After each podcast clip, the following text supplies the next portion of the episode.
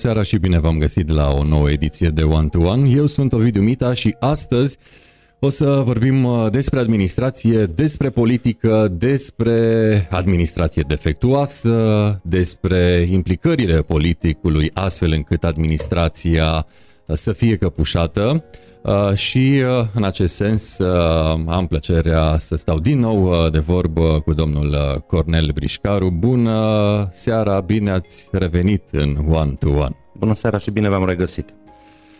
Bine ați venit și ca um, punct de plecare al discuției noastre va fi um, acel material al jurnaliștilor de la Recorder care um, au scos la lumină cum se trag sforile la Rom Silva, la direcția Silvică Mureș.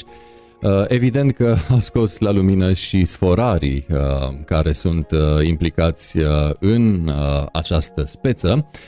Prin urmare, vă propun să vedem un fragment din această dezvăluire a jurnaliștilor de la Recorder, după care vom despica firul în foarte, foarte multe părți.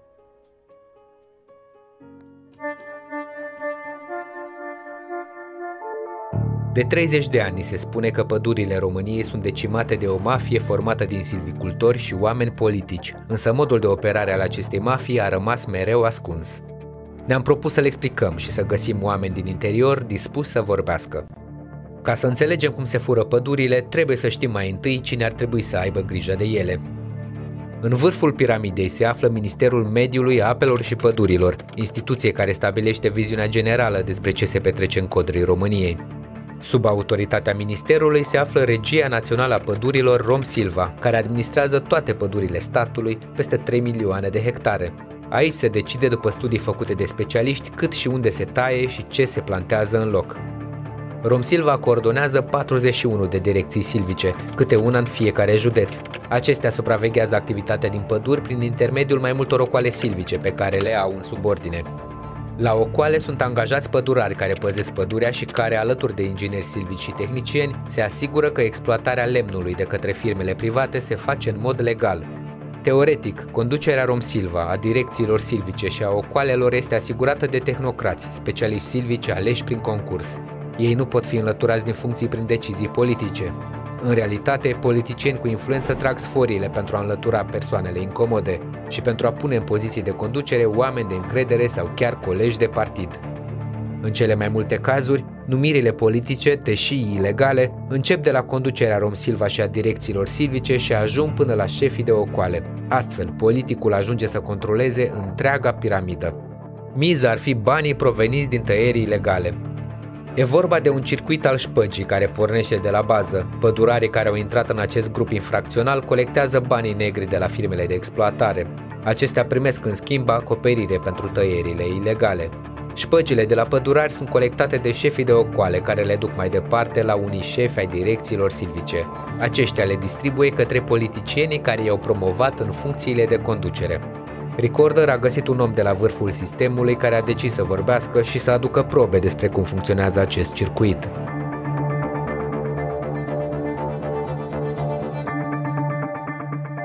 Mă numesc Ilie Covrig, actualmente sunt directorul direcției Silvice Mureș, sunt absolvent al Facultății de Silvicultură Promoție 1990. Din 2012 uh, iulie sunt directorul direcției Silvice Mureș. În 2018, în perioada guvernării PSD, lui Ilie Covrighi s-a propus un post de secretar de stat la Ministerul Apelor și Pădurilor. Nu sunt membru de uh, PSD și nu am fost membru PSD. Faptul că am o vechime apreciabilă în acest sector și cunosc bine problemele, acesta am considerat eu și am crezut la momentul respectiv că este mobilul principal al promovării mele. Dar după octombrie 2018 am văzut că de fapt s-a dorit eliberarea postului de director de la direcția Silvică Mureș. Pentru că liderii politici de la acea vreme aveau alte așteptări de la acest post. Doreau să obțină anumite venituri, furt și producerea de venituri care să fie canalizate către oamenii politici. Ilie Covrig spune că fusese promovat la minister pentru a lăsa liber postul de șef al direcției Silvice Mureș, care era mai mic în ierarhie, dar mai important în circuitul șpăgilor. Politicienii locali aveau nevoie în această funcție de un om mai ascultător. Numai că Ilie Covrig n-a stat decât șapte luni la minister, după care s-a întors la vechiul său post pe care l-avea asigurat întrucât îl câștigase prin concurs. Întoarcerea sa nu a fost privită cu ochi buni, așa că de la conducerea Rom Silva i s-a transmis că ar fi mai bine să-și găsească alt loc de muncă. La începutul anului 2019, în ianuarie, directorul general mi-a adus la cunoștință că nu mai sunt dorit pe postul de director. Am să de văd puțin, că e mai mare. Băi, e incredibil. Gata, să E foarte mare. Vreau să te gândești bine poate gândești la o suspendare pe, pe motivă. Că și se spune ce se întâmplă. Te vor folosi prost. Dacă iese bine, datorează lor, dacă iese rău, datorează ție. Îți golan, George, ca o să vezi. Știu, sunt foarte golan. Știu. Eu tot am întrebat uh, care sunt motivele și mi s-a spus că eu am o problemă cu factorul politic local. Factorul politic local însemnând uh, liderii PSD care conduceau la acea vreme județul, să zic. Vasile Gliga, președintele PSD Mureș. Dar niciodată nu mi-a, mie nu mi-a spus Frank în față ce dorește. Întotdeauna mi-a spus că e în regulă, se eschiva de la o discuție frontală. Și atunci am încercat prin colegi de-ai lui, cu un alt senator de Mureș, UDMR, să văd care sunt adevăratele motive pentru care doresc înlăturarea mea din funcție.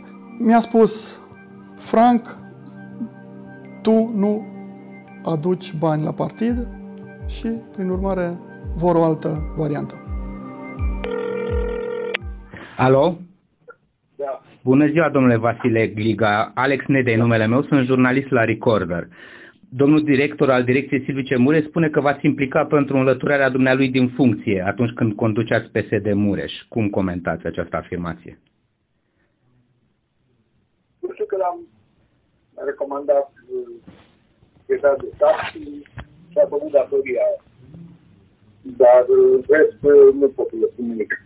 Deci, nu am implicat la înlăturarea lui. Ginerii e senator, Soporan în Senat. Uh, aici de la Fontenele este un senatorul de mere, uh, Ceasar.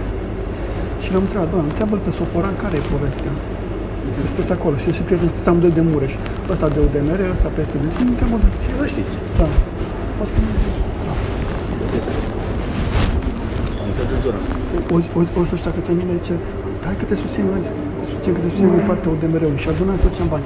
Zic, nu, nu, nu sunt de acord cu voi, pentru că dacă ați zice 100 de milioane sau două, mâine dau un miliard. Da, așa e, e, e tupogan. E o înregistrare în care șeful Rom Silva și cel al unei direcții silvice vorbesc despre cum partidele se luptă pentru Avem așadar, uh, iată, materialul de la Recorder. Despre ce este vorba? Putem uh, să vedem aici mai multe partide pomenite, mai multe persoane arătate cu degetul. De când credeți că există acest mod de lucru în instituțiile deconcentrate, de peste tot din România, dar iată și din Mureș? A, nu e o modă nouă. Nu e o modă nouă. În mod normal, în ultimii 30 de ani de zile, lucrurile trebuiau să oarecum se amelioreze. Suntem membri ai Uniunii Europene, suntem, uh, avem o legislație care e conformă și care e pusă la zi, însă e foarte puțin respectată. Întotdeauna, până la un anume nivel, lucrurile au stat așa cum stau în materialele prezentate de Recorder. Ghinionul sau norocul face că acest tip de materiale apar totuși, uh, personaje de acest gen care au curajul să spună cum lucrurile se întâmplă în interiorul sistemelor, indiferent de natura lor, e bine că apar, Uh, oamenii e bine să știe că lucrurile se întâmplă așa pentru că, într-un fel sau în altul, indiferent de locul de muncă pe care fiecare îl are, în fiecare casă se regăsește câte o speță de acest gen. În fiecare casă este cineva care e umilit o dată sau de mai multe ori la locul de muncă de cineva care vine cu o putere mai mare decât o are el. Că e putere politică, că e putere dată de bani, că e putere dată de o anume influență pe care o are, dar cineva e umilit. De aceea și prind atât de bine aceste materiale s-a sperat în toți acești ani că lucrurile se vor, așa cum am spus, se vor estompa, se vor ameliora. După cum vedem, e mult mai rău. Tipul acesta de uh, încrengături teribile mm, fac foarte mult rău foarte multor oameni.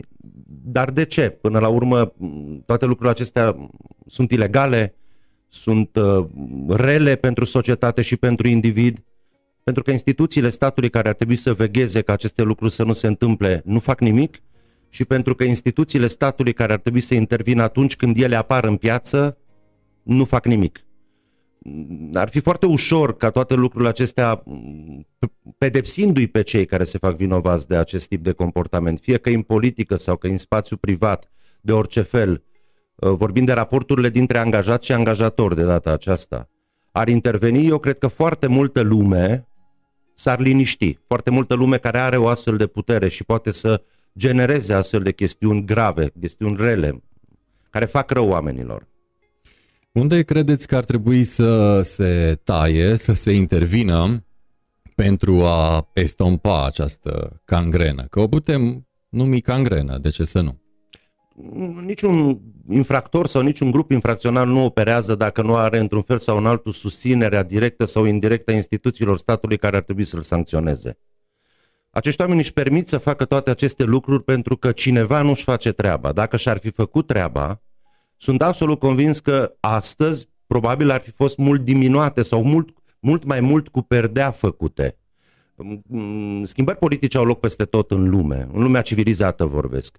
Dar este un nivel al schimbării și un fel în care se face schimbarea, dacă vreți, într-un fel chiar gestionat din punct de vedere instituțional și legislativ, ori, și sub acel nivel nu se trece. Noi am ajuns în situația în care la 30 de ani după de la Revoluție uh, reușim să schimbăm pentru că așa vrea politicul sau pentru că așa vrea conducătorul locului de muncă, de la femeia de servicii până la uh, directorul unei instituții publice, ceea ce e foarte, foarte grav.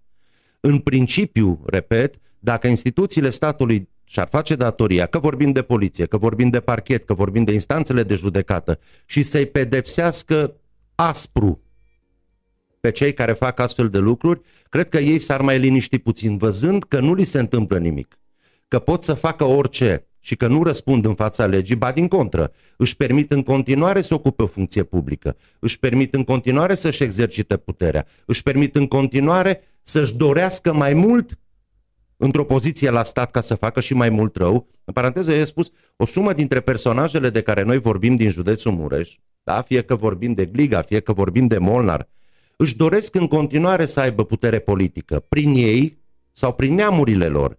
Molnar, de exemplu, cu toate că se întâmplă ce se întâmplă în momentul acesta în județul Mureș și în România, el candidează la Camera Deputaților. Gliga și-a pus fetița să candideze la Camera Deputaților. Ei nu vor să renunțe la putere. De ce? Pentru că cineva îi lasă. Trecând peste faptul că sunt votați așa cum sunt votați. Cineva îi lasă să acceadă la putere și să facă rău. E evident că fac rău. Nu mai e pentru nimeni în acest moment, cel puțin în județul Mureș, dar nu numai în județul Mureș, la câte milioane de vizualizări au aceste materiale puse de recorder în spațiu public. Cam toată lumea știe, de la Vlădică la Opin, că toată lumea știe ce se întâmplă în instituțiile publice din România, ce fac acești oameni și își permit în continuare să dorească să aibă acces la o putere și mai mare. Da? E pentru că instituțiile statului, care ar trebui să se oprească într-un fel sau în altul, nu-și fac treaba. Apropo de direcția silvică Mureș, oare cât poate rezista o persoană la anumite presiuni? Că am văzut uh, persoana din fruntea acestei instituții uh, ba primește telefoane, ba îi se uh, atrage atenția că ar trebui să... Deci cam, cam cât poate rezista un om, un profesionist în fruntea unei instituții cu astfel de bombardamente? Foarte puțin. Dacă un întreg aparat de stat, da, partidele sunt aparate de stat la un moment dat, mai ales atunci când ele le sunt la putere, se pun peste un individ în interiorul unui sistem, îl distrug s-ar putea să reziști, nu știu, o lună, un an, doi ani, trei ani, dar are niște costuri personale, are niște costuri de sănătate, psihică, fizică, enorme. Din toate părțile ești lovit atunci când te afli într-o astfel de situație. Ești amenințat din toate părțile. ți se arată vectorii de putere și de forță pe care, care ar putea să-ți facă rău în fiecare moment. Ești amenințat permanent, ești tracasat permanent. Tu, poate familia ta, foarte puțin. Nu, nu cred că e neapărat o chestiune de timp, cât timp poate și care sunt costurile unei astfel de intervenții în forță asupra unui sistem de stat, asupra împotriva individului. Că despre asta vorbim până la urmă. E, dacă e destul de greu și grav într-o democrație ca noi să vorbim de oameni care se bat cu sistemul în acest fel pentru a-și păstra locul de muncă. Nu se bat cu sistemul pentru a schimba lucruri teribile, nu știu, uh, traseul rachetei care merge către Marte sau uh, nu, se bat pentru a-și păstra locurile de muncă, ceea ce e extrem, extrem de... În condițiile în care vreau să spun ceva, mulți dintre ei, cei care se luptă cu astfel de aparate de stat, cu astfel de vectori de putere, n-au făcut nimic rău.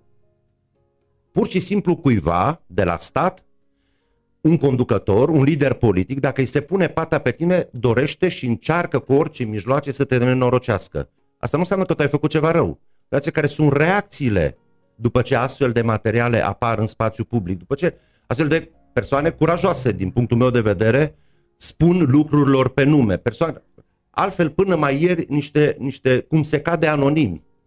Astăzi, adevărate vedete în spațiul public acești indivizi, după ce au curajul să spună, dați care e reacția pe care o au instituțiile statului, partidele, liderii politici, nu vin să-și ceară scuze că au greșit față de individul sau față de indivizii respectivi. Să explice oamenilor că probabil a fost o greșeală, nu sunt perfecți. În paranteză fie spus, pe mulți dintre ei cunoaștem și știm că sunt chiar proști. Uh, nu sunt perfecți. Să spună oamenilor că au greșit, să îndrepte greșeala pe care a făcut-o. Nu, ba din contră, atacă și mai mult, agresează și mai mult. Împing lucrurile într-o extremă în așa fel încât să își dorească, ei își doresc foarte, foarte mult ca individul să cedeze de tot. Partea proastă astăzi, cel puțin cu canalele de comunicare neconvenționale până mai ieri, e că nu poți să controlezi felul în care se rostogolește această informație. Nu mai poți cum era ieri că mergeai în Târgu Mureș, dau un exemplu, și făceai o cumpărătură în aproape toate redacțiile de gazete și nu-ți mai apărea materialul. Mureai singur, nici măcar nu te mai promo... În altă ordine de idei, cred că sunteți printre puțini într-un singur loc cred că am mai văzut, preluate astfel de spețe în județul Mureș. Nu are legătură cu campanie electorală.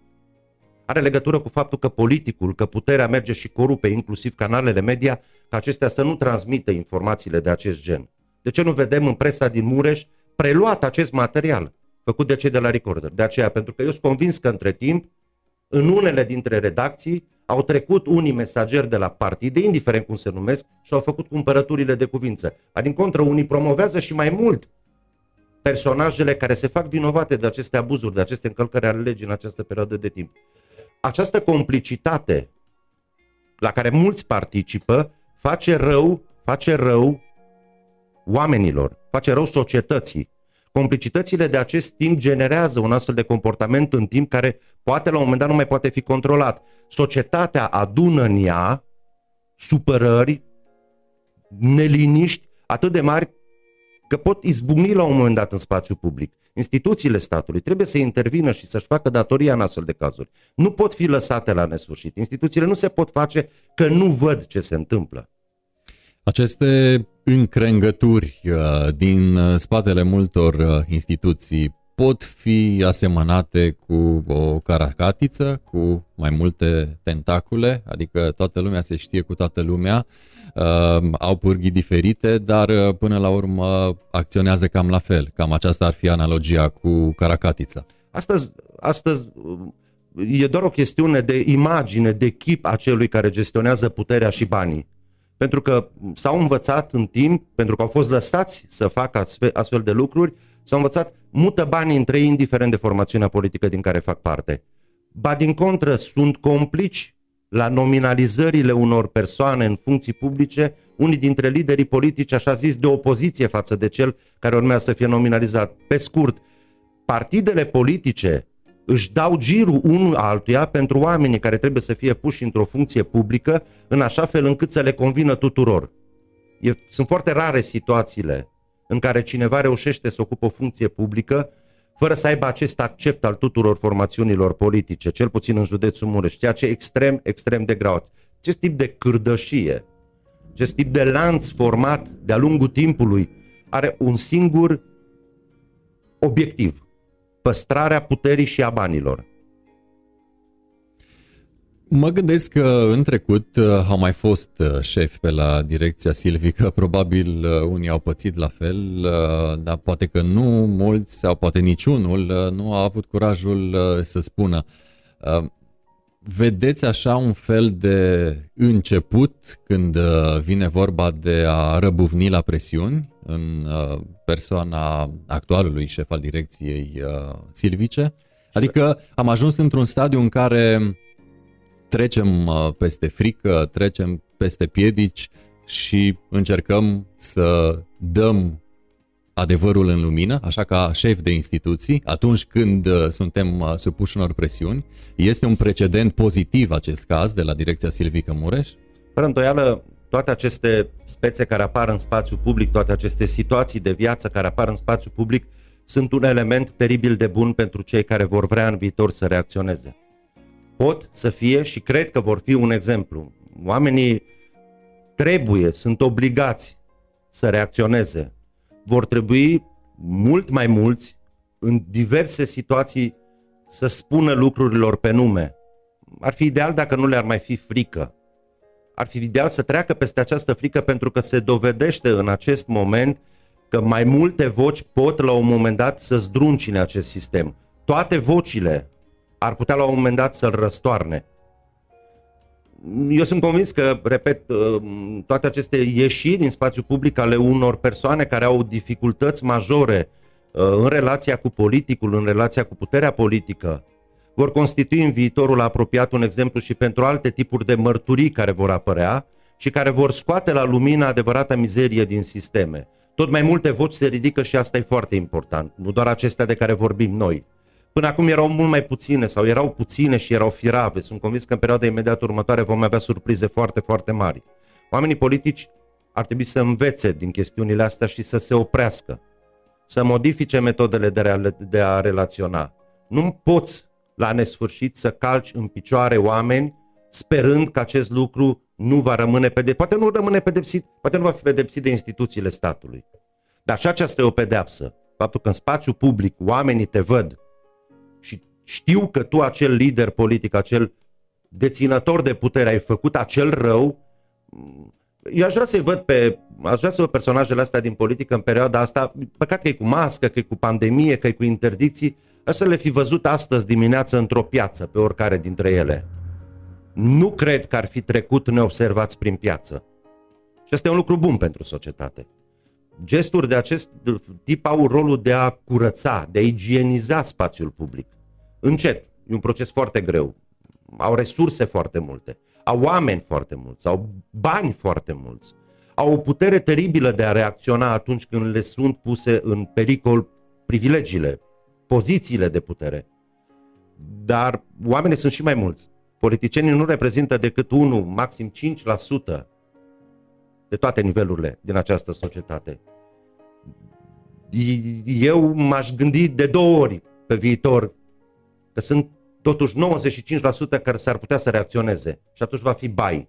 Ar fi bine să modifice, ar fi bine să nu mai facă astfel de lucruri, ar fi bine să se oprească, ar fi bine să respecte legea în viitor, să nu se trezească cu oamenii pe cap.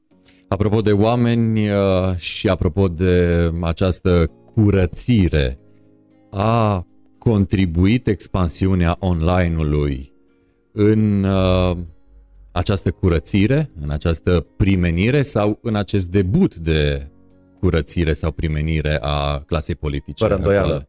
Deci dacă nu ar fi existat această formulă de a transmite informația spre public, aceste cazuri nu ar fi existat, oamenii nu le-ar fi cunoscut. E teribil de bine că există, de la simplu comentariu pus pe Facebook și până la materialul video făcut de profesioniști, așa cum se întâmplă cu materialele pe care dumneavoastră presa le le realizați, e foarte bine că aceste lucruri au unde să comunice. Imaginați-vă cum ar fi arătat societatea dacă acest tip de comunicare virtuală nu ar fi existat pe mijloacele convenționale, pe mijloacele normale, de comunicare a informației. Nimeni, dar absolut nimeni nu ar fi avut cunoștință de ele pentru că, repet, în secunda 2, așa cum s-a mai întâmplat, sau foarte puține ar fi avut cunoștință, agenții deținătorilor de putere politică, administrativă, ar fi dat o tură în redacțiile unor gazete sau unor radiouri sau unor televiziuni și ar fi cumpărat liniștea de acolo, ar fi cumpărat tăcerea. Astăzi, repete, foarte, foarte greu, foarte, foarte greu să oprești un material, pentru că odată postat în spațiul public, odată pus pe YouTube sau pus pe Facebook, e absolut, aproape imposibil să-l mai oprești dacă deținătorul, dacă promotorul nu dorește să-l oprească. Se rostogolește formidabil, milioane de oameni văd în timp foarte, foarte scurt o informație pe care tu nu poți să o oprești și asta, asta, asta, oamenii care, din politică sau din administrație, care sunt obișnuiți să facă astfel de mizerii, sunt disperați din cauza acestor canale. Că nu le pot opri, nu pot interveni. Ei nu pot să judece, hai să nu mai facem ca să, o mizerie, să nu mai apărem, ci se gândesc cum să oprească să apară mizeria. Ceea ce e teribil. Asta e o chestiune ce ține de mentalitatea unor indivizi care fac politică sau care ocupă funcții în administrație. E ca și în, cum ai băga mizeria sub preș. Ar încerca, de încearcă, încearcă oricum. Îi vedem în spațiu public prelund instituțiile pe persoană fizică, da, sunt ale lor instituțiile, da, ei le-au făcut, ei nu înțeleg că doar le conduc în binele pentru atingerea obiectivelor pentru care acea instituție a fost înființată ci utilizează în toate resursele pe care instituția le are și unele instituții au resurse mari, aproape nelimitate, în această luptă teribilă cu mizeriile pe care oamenii vor să le scoată la suprafață.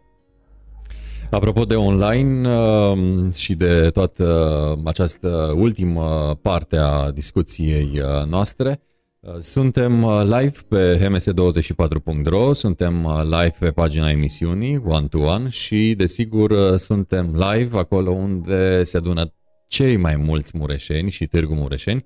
Grupul Ești din Târgu Mureș dacă. Și um, domnule Brișcaru, um, v-aș întreba, pentru că ați făcut parte din uh, clasa politică, acum sunteți un observator fin al ei, uh, este o lege a tăcerii răsplătită prin sume mari de bani? Că tot vorbeam și mai asta, devreme, că altele, unii nu au spus uh, ce în, li s-a întâmplat. Între altele și asta există. Există multe, și nu mă refer multe... la presă, ci mă refer uh, la șefi de instituții care poate au fost decapitați, dar li s-a astupat gura cu poate bani. Cu de toate, cu de toate, nu numai cu bani. Acum, haideți să, să, să rupem planurile în două. Mai întâi că trebuie să fii construit într-un anume fel, să fii acceptat astăzi pentru a ocupa o funcție publică. Dacă nu ești corespunzător lor, nu ocup nicio funcție publică. Nu au nevoie de tine. Toți cei care corespund cerințelor pentru a face chestiunile acestea primesc aceste funcții publice. De ce se întâmplă toate lucrurile acestea în administrația publică, locală sau centrală? E pentru că acei oameni așa sunt construiți, așa au fost selectați, ca ei să poată să facă astfel de mizerii. Indivizi care nu pot să facă astfel de mizerii nu sunt puși în funcții publice, ba din contră sunt înlăturați din ele. Dar din ce în ce mai mult, singurul criteriu pentru a ocupa o funcție publică e tipul de reacție, de conformare la solicitările care îți vin din partea conducerii politice a grupului din care faci parte? Um, oarecum uh, lucrurile stau uh, la fel, rămânem în același registru. Uh, o să vedem în materialul următor uh, că este vorba de bani, de influență, denumiri politice, um, de amenințări, uh, păstrăm și județul, rămânem în județul uh, Mureș, dar schimbăm instituția. De la păduri mergem la ape uh, și de această dată e vorba despre un reportaj, marca Recorder. Au fost și de această dată providențiali cei de la um, această agenție de știri, știri spuse prin clipuri foarte, foarte sugestivă arătând ce se întâmplă în apele române Mureș, acolo unde un director a fost uh, dat la o parte, dar uh, deocamdată vă propun să urmărim uh, o parte din materialul celor de la Recorder și apoi, evident, revenim cu comentarii și cu ideile care se desprind de pe urma acestui clip. Să vedem așadar fragment din materialul celor de la Recorder cu privire la Ovidiu Ianculescu.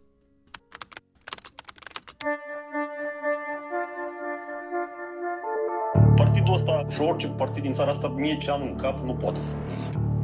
Poate să mă șicaneze, poate să-mi frută viața, dar ce am în cap, niciodată nu o să mie. Am fost forțat să cedez acest post ca să se aducă un secretar de la PNL. Liberalismul are în centrul său individul.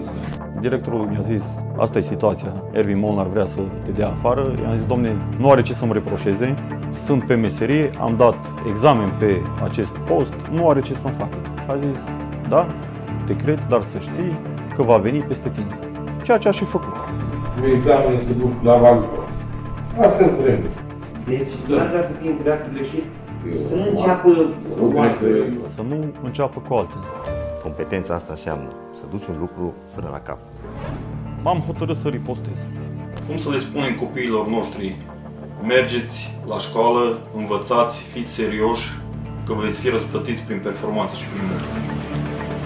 În accepțiunea oamenilor din partide, lor li se cuvine orice, oricând și când Dumneavoastră sunteți director la sistemul de gospodărire a apelor. M-am uitat pe CV-ul dumneavoastră și nu văd că aveți niciun fel de pregătire în domeniu. Cum de ați ajuns director aici?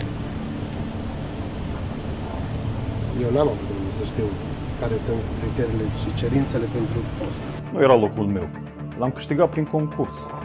Locurile astea nu se moștenesc. Dovedești profesional și le promovezi. Nu ți se dau. Ce număr are legea apelor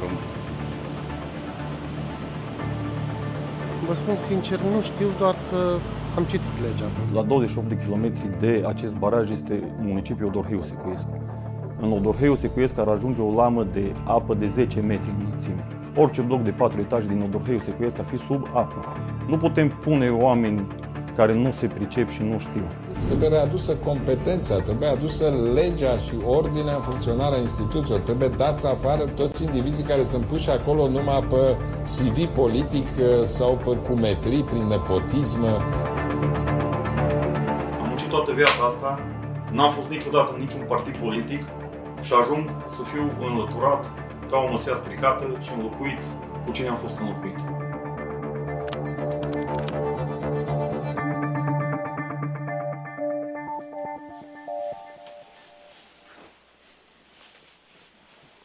Numele meu este Ovidiu Ianculescu și sunt de profesie inginer cu specializarea construcții hidrotehnice.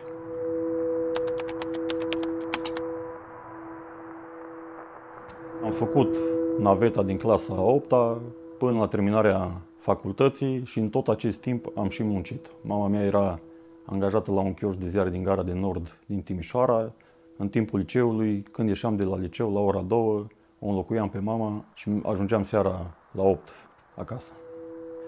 În timpul facultății, din nou, a trebuit să muncesc pentru că n-au avut părinții mei posibilități financiare. Am muncit la Poșta Română, la Germanos, Dimineața mergeam la ore, după masa, după ce se terminau seminariile, laboratoarele și cursurile, mergeam la Germanos.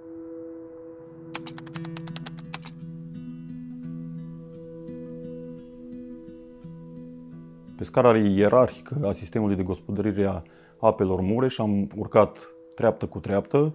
Am promovat ca și șef de birou exploatare lucrări hidrotehnice, inginer șef, iar uh, în 2019 am participat la concursul pentru postul vacant de director al sistemului de gospodărire a apelor Mureș, concurs la care am fost declarat admis și am ocupat funcția de director al sistemului de gospodărire a apelor Mureș.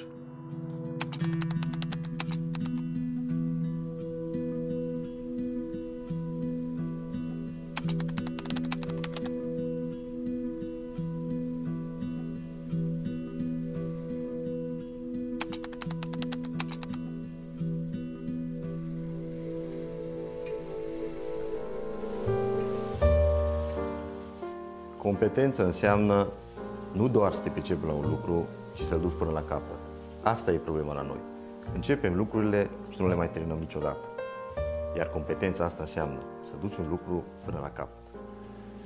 Dânsul a început o campanie foarte agresivă de schimbarea tuturor directorilor de administrații bazinale de apă și sisteme de gospodărire a apelor. Nu știu ce evaluări a făcut dânsul, dar sunt 100% convins că n-au fost evaluări profesionale, doar criterii politice și a început foarte repede cu Târgu Mureșu pentru că avea foarte mari interese să-și planteze colegii de partid, oamenii apropiați în aceste funcții de conducere. Eu nu am fost, nu sunt și nici nu am de gând să fiu în vreun partid politic. Directorul de ABA Mureș, domnul Bratanovici mi-a zis, asta e situația, Ervin Molnar vrea să te dea afară. I-am zis, domne, nu are ce să-mi reproșeze, nu am greșit cu nimic profesional, sunt pe meserie, am dat examen pe acest post, nu are ce să-mi facă. Și a zis, da, te cred, vezi că am fost în aceeași situație, e decizia ta, faci cum consideri, dar să știi că va veni peste tine. Ceea ce a și făcut.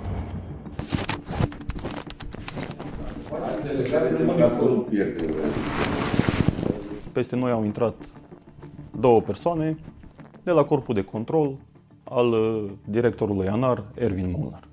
Domne, ce se întâmplă aici? Ce păi, uite, Ovidiule, că o trimis Ervin Molnar corpul de control, că tu nu vrei să-ți dai demisia și au venit să te forțeze să-ți dai demisia din funcția de director pentru că este promisă unui personaj din PNL Mureș.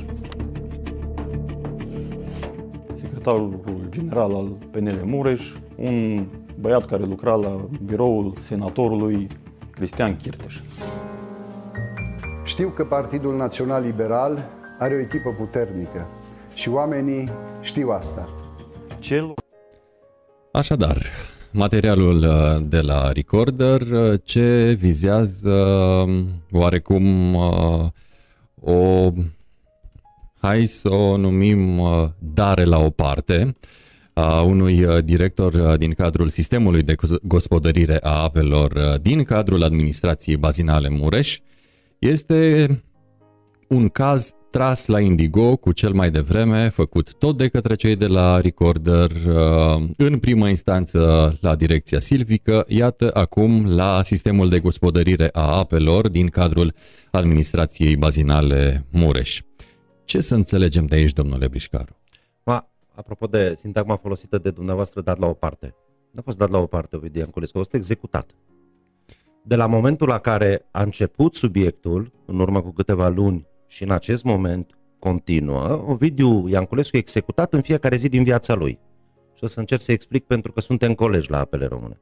Deci sunteți la dumneavoastră acasă. Exact, și știu speța foarte, foarte bine. Ovidiu Ianculescu a fost executat pentru că era nevoie de postul pe care el avea nevoie, de pe care el îl ocupa. A fost înlocuit așa cum a fost înlocuit la momentul acela, nu mai intru în detalii, probabil că foarte multă lume cunoaște ce se întâmplă în spatele acestei povești, ce s-a întâmplat în această poveste până la momentul la care a apărut materialul, pentru care și o urmare materialul. Nu s-a închis subiectul în momentul în care cei de la Recorder au realizat materialul. Și o să vorbesc mai degrabă despre momentul de după realizarea materialului, ce se întâmplă în continuare în viața lui Ovidiu Ianculescu, pentru că lucrurile n-au încetat. Și haideți să o luăm de la momentul închiderii filmului, celor de la Recorder, acolo se face o mențiune că pentru că nu a fost cu minte și nu a înțeles să plece de pe funcția pe care o ocupa, Ovidiu Ianculescu a fost detașat. Un an de zile la Baia Mare. Ovidiu Ianculescu a făcut o cerere către Ervin Molnar, o să revin un pic la Ervin Molnar, la colegul nostru, uh, a făcut o cerere pentru a în condițiile codului muncii, codul muncii spune așa, dacă ai motive temeinice în momentul în care ești detașat, poți să invoci acele motive temeinice și angajatorul poate să retragă decizia de, de detașare. Ovidiu Anculescu a făcut o cerere către Molnar Ervin, în principal către Molnar Ervin, dar și către directorul de la ABA Mureș, care îi pune în vedere faptul că are doi copii mici, un copil de 3 ani și un copil de 6 ani, la momentul cererii, imediat după momentul cererii și în timpul momentul cererii, Ovidiu Anculescu și soția lui au făcut COVID amândoi, se aflau acasă în izolare. Cererea a fost transmisă către directorul de la ABA Mureș. Directorul de la ABA Mureș, la solicitarea lui Molnar Ervin, a trimis cererea mai departe către ANAR, către conducerea ANAR, către Molnar Ervin, pentru a fi sau nu aprobată. Cererea n-a fost aprobată. Chiar dacă ai doi copii mici, unul de 3 ani și unul de 6 ani, chiar dacă ai o boală rea, în unele situații s-a dovedit a fi foarte rea. Norocul lui Ovidiu Ianculescu și a soției lui au fost că nu au avut consecințe grave asupra lor acest COVID. Cererea n-a fost aprobată. Ea e, decizia e în vigoare, în continuare Ovidiu Ianculescu, după ce iese din concediu medical, trebuie să plece la 300 de kilometri de Târgu Mureș și să lucreze acolo, ca așa vrea Molnar Ervin. Copiii vor rămâne acasă. În timpul iernii, în carantină, cu mama, peste săptămână. 12 luni. E înfiorător. Molnar Ervin are și el doi copii. Doi, la fel ca Ovidiu Anculescu. Există posibilitatea la un moment dat să se schimbe puterea politică. Roata vieții nu stă pe loc. Oare i-ar plăcea la Molnar Ervin să pățească ce pățește astăzi Ovidiu Anculescu? Nu cred. Acest om trebuie lăsat în pace pentru că a avut curajul să spună lucrurilor pe nume, nu trebuie pedepsit atât de rău. Instituția Apele Române nu e o instituție preluată pe persoană fizică, nu e în proprietatea PNL-ului și a lui Molnar Ervin. E o instituție publică și atât. Angajații instituției publice Apele Române nu trebuie călcați în picioare până mor. Trebuie lăsați în pace să-și facă treaba. Ovidiu Ianculescu e un, unul din, dintr-un șir lungi de persoane care au suferit abuzuri în apele române. Nu e singurul care într-un loc din apele române e umilit de către un conducător politic. Un conducător de proastă calitate de regulă. Nu e numai bazinul râului Mureș, să, știi că se, să știți că se întâmplă și pe Prut, și pe Siret, și pe Argeș, și pe Some, și pe Crișuri. Peste tot se întâmplă astfel de abuzuri. Ovidiu Ianculescu a avut curajul să spună lucrurilor pe nume. A avut probabil tăria aceea a omului care își dă seama la un moment dat că nu mai are ce pierde. Și a ieșit în față. Dar astfel de situații se întâmplă în fiecare zi din viața noastră, în apele române și nu numai. Cu ce a deranjat Ovidiu Ianculescu? Pur și simplu că există. Din ce îmi dau seama în perioada asta, pur și simplu, faptul că el există enervează pe, enervează pe unii care, au, care nu au creier și sunt foarte răi. Am înțeles că a eliberat funcția de director. A plecat. De ce mai trebuie să insiști și să-l trimiți departe de casă și de familie un an de zile după ce ai luat funcția? Ai luat-o. Ai dat-o colegului tău. De ce nu-l lași în pace pe omul ăsta? Ce trebuie să-l umilești și să-l umilești și să-l umilești? Să încerci să-l calci în picioare permanent? Pentru ce? Ce rău ți-a făcut? Pentru că Ovidiu Ianculescu e un super inginer de ape, să nu avem vorbe. Un super inginer de ape. La apele române Mureș e nevoie de Ovidiu Ianculescu.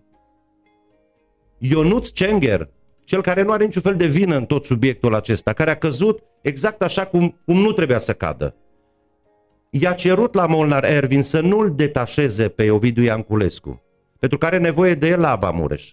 Aba Mureș e unul dintre cele mai mari administrații bazinale din România. Bazinul râului Mureș e un bazin foarte important.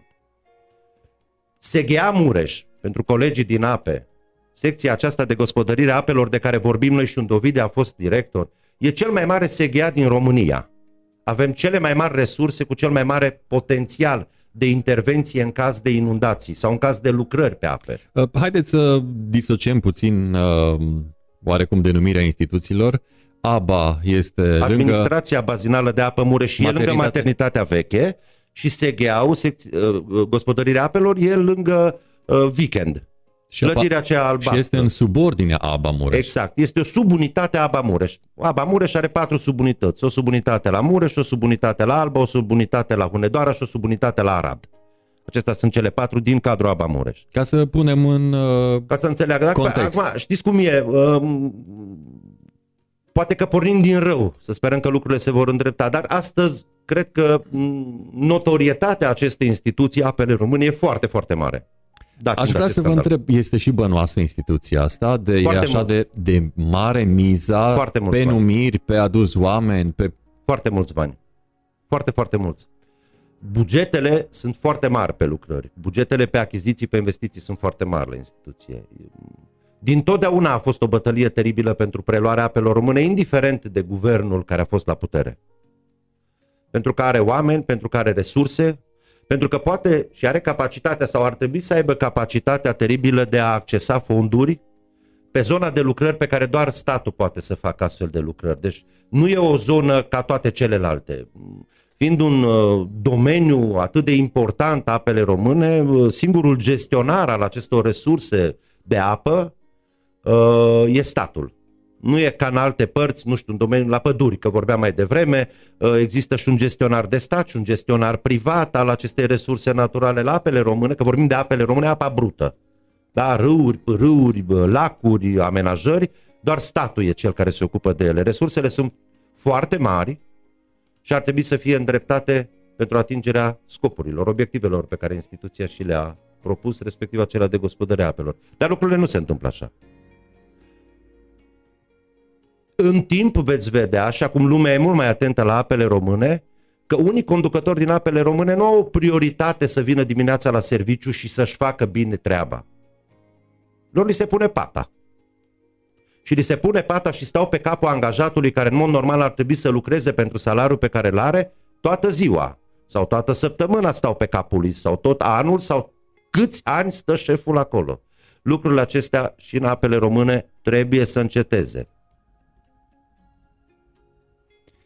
Dacă este să ne uităm uh, pe această speță, oare se procedează la fel? Am văzut despre păduri, am văzut despre ape, oare este un sistem generalizat acesta de a lucra pe sub masă sau, mă rog, la întuneric? Da, peste tot. Peste tot. În acest moment, uh, în cele două locații, să le spun așa, pădurile și apele, de unde au apărut aceste mărturisiri ale persoanelor direct implicate, ale victimelor, uh, oamenilor politici, uh, nu sunt singulare. Se întâmplă și în primării, se întâmplă și în consilii județene, se întâmplă în multe servicii publice deconcentrate de la nivelul județelor, se întâmplă acolo unde puterea politică trimite oameni de, trimite oameni de foarte proastă calitate, care sunt foarte răi. Sunt și instituții publice unde lucrurile nu stau chiar atât de rău. Dar dacă ne uităm la calitatea celui care conduce acea instituție publică, ne dăm seama și de ce nu. Nu e doar un prost nepregătit care s-a dus acolo să facă rău și să fure bani. Acel cineva. Veți vedea că sunt, și eu știu câțiva, nu mulți e adevărat, oameni serioși care au înțeles pentru ce au primit de la partid acea funcție, că au primit-o de la partid. Și că trebuie să-și facă în continuare treaba pentru care au fost puși acolo. Rolul lor, menirea lor, nu e să bagiocorească personalul din subordine, ci să-și facă treaba în folosul cetățeanului contribuabil care din taxele și impozitele lui îl ține pe el la serviciu. Numit de partid, dar îl ține la serviciu. În fiecare lună și ia salariu. Și ia salariu nu pentru a bagiocori personalul din subordine, nu pentru a fura banii publici, și ia salariu pentru a atinge, repet, obiectivele în conformitate cu atribuțiile stabilite pentru fiecare instituție în parte. Dar în mare majoritate, în mare majoritate, ce se întâmplă la apele române și la păduri, sau nu, ce am văzut că se întâmplă la ape și la păduri, se întâmplă în multe, în foarte multe instituții ale statului român. Ați spus uh, mai devreme că persoana ce a venit uh, după Ianculescu este uh, cea mai puțin vinovată. Nu are nicio dintre legătură toate. cu asta, cu subiectul. Deci el a căzut prost pentru că a dat prost pe cameră. El nu are nicio legătură cu subiectul. Ervin Molnar a dat comanda, directorul general ANAR. Ervin Molnar a supravegheat ca ea să fie dusă la îndeplinire. Ervin Molnar a cules roadele și a făcut numirea ulterioară pe postul Ovidiu Ianculescu. Ionuș Cenger nu are nicio legătură cu subiectul. Repet, la momentul, și asta o știu din interior, la momentul la care Ovidiu Ianculescu, la Ovidiu i s-a dat acea mizerabilă decizie de detașare la Baia Mare, pentru un an de zile, Cenger a intervenit să se renunțe la ea, care are nevoie de Ianculescu, de inginerul șef, că de data aceasta Ovidiu ocupă postul de inginer șef, la Seghea Mureș. N-are nicio legătură. Bun, și atunci uh, cel care a supervizat toată această poveste nu putea numi un om care cât de cât să fie din breaslă, să nu fie atât de ostentativă această debarcare și apoi uh, numire a lui Ionus Cenger? Ăștia sunt oamenii pe care îi dau partidele. Acesta este nivelul partidelor? Se pare că aici e nivelul partidelor. Repet, ce am spus mai devreme. Ar fi ideal ca partidele din România să se maturizeze și să reușească să identifice, inclusiv în instituțiile publice de care au atâta nevoie să le preia, angajați care să le satisfacă interesele, nevoile. Cu alte cuvinte, să găsească personal angajat în interior, pe care să-l facă membru de partid și să-l pună în funcție dacă dorește. Moda aceasta teribilă, nocivă, de a aduce oameni din afară, cu alte calificări, cu alte pregătiri profesionale, cu alte preocupări anterior venirii în instituție, fără nicio legătură în principiu cu instituția unde urmează să fie conducător, e toxică. E toxică și pentru instituție, e toxică și pentru cetățeanul care plătește impozite și taxe și trebuie să suporte astfel de numiri. Cetățenii văd persoanele care conduc instituțiile publice pentru că astăzi nu mai pot să ascunzi, să ascunzi o informație. Ușor afli cine e conducător și la fel de ușor poți să afli printr-o simplă căutare pe Google cu ce s-a ocupat omul ăla înainte. Și dacă tu observi că, nu știu, Xulescu s-a ocupat înainte cu cercetarea oului de rață și tu l-ai pus să facă rachete, partidul, e o problemă. E o problemă. S-ar putea să existe o legătură dintre ou de rață și rachetă. La formă, eventual. Dar nu la stat, nu pentru numirea într-o funcție de conducere.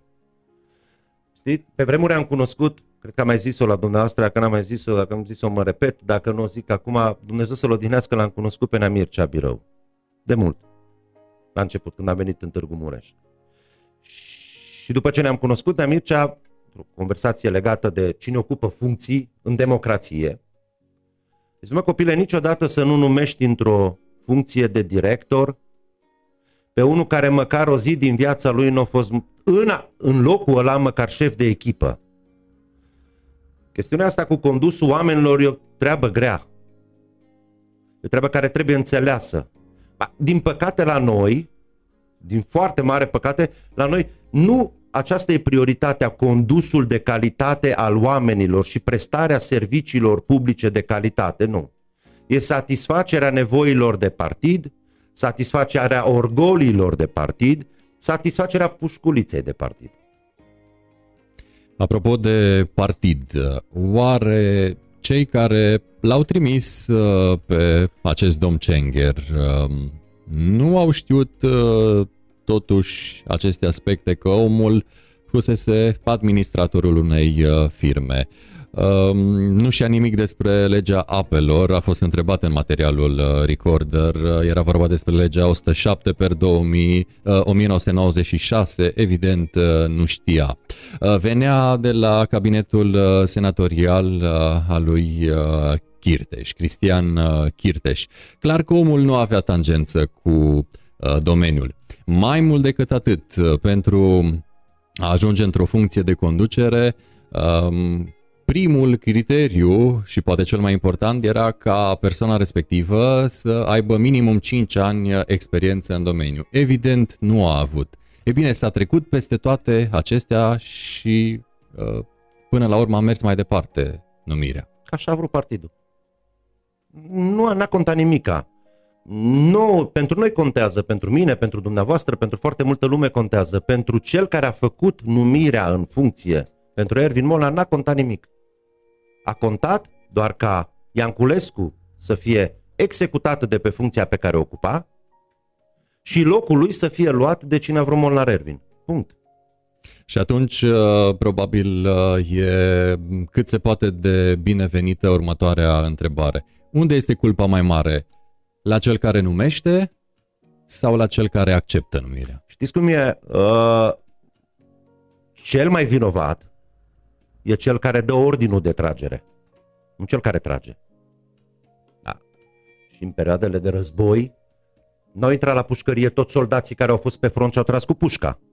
A intrat la pușcărie, unii dintre ei au fost și spânzurați, conducătorii care au dat ordinul de ucidere, de gazare, acela se face vinovat, acela are responsabilitatea deciziei pe care a luat-o. Conducătorul. Restul sunt niște executanți, niște participanți la o farsă pe care unii o asigură în instituțiile publice. Cine a dat comanda trebuie să răspundă. Demiterea lui Cenger, nici măcar nu-i demitere, că știți cum e atunci când îți iei bacul din a doua și din a treia, nu prea ai proprietatea termenilor și scrii pe contul de Facebook Cenger Ionuț a fost demis. Nu. I-a încetat detașarea. Mai greu cu școala. Mai greu cu școala. Dar înlăturarea lui Cenger, apropo de asta, e doar o formă de a distrage atenția de la ceea ce e important. De la faptul că un om a fost executat din comandă politică, un om e bagiocorit în continuare zi de zi, că n-a încetat bagiocorirea, repet, la momentul la care a fost dat afară din funcția pe care o ocupa, ci continuă în fiecare zi cu amenințarea acestei detașări la câteva sute de kilometri de ca- departe de casă și de familie, și acel om se ascunde. Cel care a dat comanda, Ervin Molnar, se ascunde. Crede că lumea e atât de proastă, pentru că el crede că oamenii sunt proști, astfel încât înlăturarea lui Cengher din funcție, da, prin încetarea detașării și reîntoarcerea lui la cabinetul uh, demnitarului de unde a venit, poate închide subiectul, poate omorâ subiectul. Am o veste proastă și eu. I-au mai dat-o și alții de-a lungul timpului, inclusiv în spațiu virtual. Lumea nu e proastă și înțelege. Ervin Molnar trebuie să-și asume întreaga responsabilitate pentru situația creată la apele române. Nu altcineva. Oricât de multe victime va încerca să facă în calea lui din dorința de a scăpa, peste oricât de mulți oameni va încerca să calce, arătându-i cu degetul că ei sunt cei vinovați de ce s-a întâmplat. Nu, el e singurul vinovat. El și partidul din care face parte. Care nici până în acest moment nu a exprimat un punct de vedere față de comportamentul liderului politic Ervin Molnar. PNL n-a zis până în momentul ăsta nimic. În continuare, din ce înțeleg eu și înțeleg oamenii, PNL-ul tolerează atitudinea comportamentului Molnar Ervin în acest fel și probabilitatea ca de săptămâna viitoare, dacă nu e sancționat Ervin Molnar, el să facă la fel e foarte mare. Poate să-i se pună pata pe un alt domn, pe o altă doamnă, pe un grup de colegi din apele române, pe care să-i bagiocorească, să-i umilească, să-i execute, să-i detașeze la sute de kilometri de casa și familia lor, pentru că așa vor mușchii lui. Apropo de partid, apropo de bani, apropo de interese, ne întreabă un urmăritor, Michael Pop, oare pot fi interese privind aprobări de microcentrale, îndiguiri și luciu de apă? Întreabă urmăritorul nostru. Adică se urmăresc ce? Peste tot și în apele române trecând peste interesul partidelor de a-și ajuta clientela de partid, la final e vorba de bani și de resurse. Apele române, am spus-o și mai devreme, e un deținător important de resurse. Că vorbim de resurse financiare, că vorbim de resurse uh, umane, că vorbim de patrimoniu teribil pe care îl gestionează și toată lumea e interesată de el. Partidele doresc, în principiu, să-și pună oameni care să satisfacă așa cum doresc ele aceste resurse, să le utilizeze cum doresc ele aceste resurse, să le folosească așa cum doresc partidele aceste resurse, nu se gândesc la binele public. Minima speranță în astfel de situație să vină măcar cineva de bună credință, să nu fie rău. Oamenii, sau, oamenii nu mai au așteptări, să știți. Foarte puține așteptări au oamenii din instituțiile publice vis-a-vis de conducătorii pe care partidele îi numesc. S-au obișnuit în ani să fie conducători politici, puși oameni politici din exterior, pentru că așa e moda, așa sunt lăsați. Ce își doresc oamenii la fiecare schimbare de mandat e să nu vină unul care să ne execute, unul, să fie, unul care să fie și rău. Pe lângă faptul că probabil e mai mult sau mai puțin priceput, mai mult sau mai puțin talentat în a conduce, oamenii își doresc să nu fie bagiocoriți de cel care vine. Nu mai au așteptări să fie de un înalt nivel profesional. Toată discuția aceasta, dacă nu se face ceva, umblând la fondul cauzei, la fondul problemei, vis-a-vis de uh, felul în care e făcută legislația cu privire la ocuparea funcțiilor în administrație, dacă nu se face nimic, uh, lucrurile se vor închide, doar vor rămâne la nivel conversațional aici, plecând de la niște spețe date. Acolo ar trebui să se umble. Dar oamenii nu mai au așteptări. Angajații din instituțiile publice nu mai speră că o să vină profesioniști. Ei știu că nu o să vină profesioniști. Își deci doresc deci doar nu, să nu fie răi. Nu se vede luminiță de la capătul nu, tunelului? Nu, nu. Nu, pentru că reacția politicului ce astăzi ne conduce după aceste materiale nu există, nu în acel sens. Politicul n-a venit să spună începând de mâine dimineață vom depune și vom lua un set de măsuri care să oprească intervenția în administrația publică la toate nivelurile a persoanelor care nu au nicio legătură din punct de vedere al pregătirii profesionale, experienței, cunoștințelor cu instituțiile publice respective. Nu. Partidul Național Liberal îl acceptă în continuare pe Ervin Molnar, primul pe listă la Camera Deputaților. Îl tolerează în continuare în județul Mureș ca și candidat. Asta înseamnă că îl girează în continuare. Ce să spere oamenii din instituțiile publice? Când partidul, văzând ce face un om de-al lui, și nu intervine, să spere că de mâine dimineață sau dacă vor câștiga alegerile în 6 decembrie, partidul acesta va numi oameni mai buni? Nu! Mai răi ca Molnar Ervin. Oamenii văd asta. Își doresc doar ca cei mai răi ca Molnar Ervin să nu fie mai răi și la suflet ca Molnar Ervin. Înțelegeți? Nu se așteaptă să fie profesioniști, că n-au. E clar. Profesioniștii din PNL au fost dați la o parte în urmă cu câteva luni de zile. Gata, s-a terminat epoca profesioniștilor în PNL. Sunt politrucii de proastă calitate pe care oamenii îi așteaptă în instituțiile publice cu groază din decembrie. Mai ales că și amenință că dau afară oameni. Um, apropo de speța, iată, pe care am înturnat-o pe toate fețele, uh, se spune în uh, comunicatul uh, venit uh, din partea Administrației Naționale Apele Române că Ionus Schenger a fost demis ca urmare a declarațiilor sale publice care nu fac cinste unei instituții de o asemenea importanță. Ei bine, acolo în declarații inclusiv uh, s-a văzut că nu cunoaște multe aspecte legate de această breaslă. Încă o dată zic, oare nu se știa pe cine trimiți acolo? pentru ca mai apoi, dacă dă o declarație și uh, nu se descurcă în fața unei uh, camere, să îl arăți tot pe el cu degetul că nu știe. Da. Corect. Cum Bă, adică? Acum, știți cum e? Uh, este o vorbă Dumnezeu când vrea să te piardă mai întâi ți mințile. Eu cred că asta se întâmplă în momentul acesta la PNL, la Târgu Mureș. Și la Mureș și la în general. Dom'le, să dai o astfel de prostie de comunicat. Două prostii de comunicat. Datul Uh, un comunicat Ervin Molnar pe ANAR, în care folosește ANAR-ul împotriva lui Anculescu, da, și a dat unul și pe persoană fizică, el, el, intergalacticul și ultraplanetarul, care a identificat vinovatul cel mărunțel pe Cenger, care vezi, doamne, n-a dat bine pe sincron. Despre asta e vorba? Noi am ajuns în situația aceasta în cazul lui Anculescu pentru că nu dă bine pe cameră Ionus Cenger? Nu ci pentru că Molnar Ervin l-a executat pe Ianculescu și pentru că Molnar Ervin își bate în continuare joc de Ianculescu. De-aia suntem în situația asta. Nu pentru că Ionuț Cenger nu știe să dea declarații la presă. Incompatibile cu prestigiu. Dar ce are Molnar Ervin cu prestigiu aceste instituții? Pe bune. Adică dacă nu știu cât rău a făcut Ionuț Cenger, care n-a dat bine pe cameră, instituției, dar acest scandal generat de Molnar Ervin a îngenunchiat instituția publică.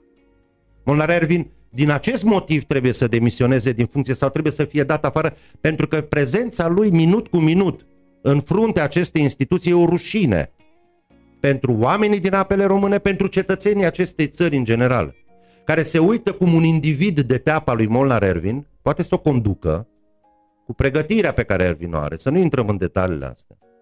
Poate să o conducă și poate să decidă în ea și poate să facă ce vrea el repet, secundă de secundă, minut de minut. O rușine, o boală pentru instituția numită Administrația Națională Apele Române e acest Molnar Ervin. Nu e Ionuș Cenger că nu dă bine pe cameră. Apropo de cameră, se spune că presa este a patra putere în stat. Sunt curios uh, și vă întreb și pe dumneavoastră dacă acest caz nu apărea în presă, mai puteam uh, vorbi de demiterea lui Ionuț Cenger? Nu, exclus. Exclus. Nu. uh, Speța aia, Ovidiu Ianculescu e un bulgăre teribil de mare, m, foarte important, uh, care dacă n-ar fi apărut foarte multe chestiuni, nu s-ar fi discutat într-adevăr în spațiu public. Ele erau, mai erau discutate și să știți că nu nu m, s-a mai vorbit despre acest subiect în diverse medii. M, O vorbesc colegii între ei, nu neapărat din apele române, din instituțiile publice. O vorbesc cu oamenii simpli care văd cum funcționează instituțiile conduse de astfel de oameni politici. O vorbesc sindicatele, dar dată fiind anvergura, amploarea pe care au luat, a luat-o acest, acest caz, acest uh, material de presă, oamenii au acum toate elementele. Da, au toate elementele în fața asupra modului în care funcționează sistemul, în care te execută sistemul dacă așa vrea el, sau încearcă să te execute dacă așa vrea el. Ceea ce e teribil pentru opinia publică.